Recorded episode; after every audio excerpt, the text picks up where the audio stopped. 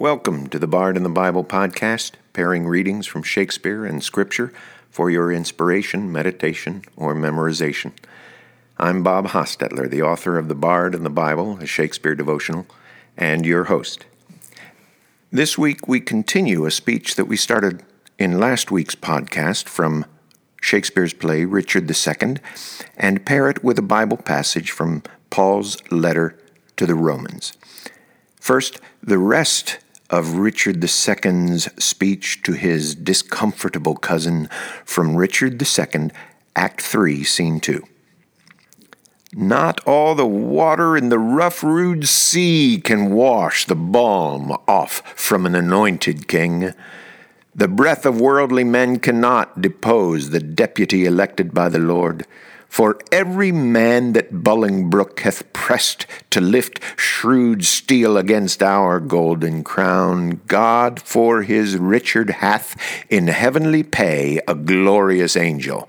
Then, if angels fight, weak men must fall, for heaven still guards the right.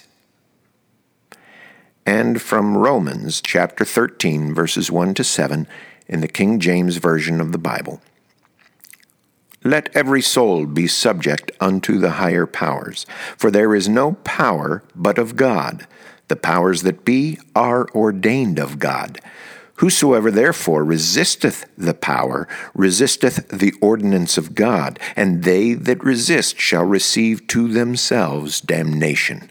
For rulers are not a terror to good works, but to the evil. Wilt thou then not be afraid of the power? Do that which is good, and thou shalt have praise of the same. For he is the minister of God to thee for good. But if thou do that which is evil, be afraid, for he beareth not the sword in vain. For he is the minister of God, a revenger to execute wrath upon him that doeth evil. Wherefore ye must needs be subject not only for wrath, but also for conscience sake. For for this cause pay ye tribute also, for they are God's ministers attending continually upon this very thing.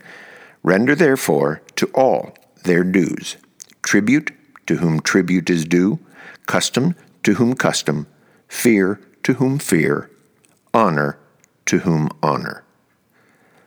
More informative and inspiring parallels between Shakespeare's works and the King James Version of the Bible are explored in the daily entries of the Bard and the Bible, a Shakespeare devotional. Thanks for listening to the Bard and the Bible podcast.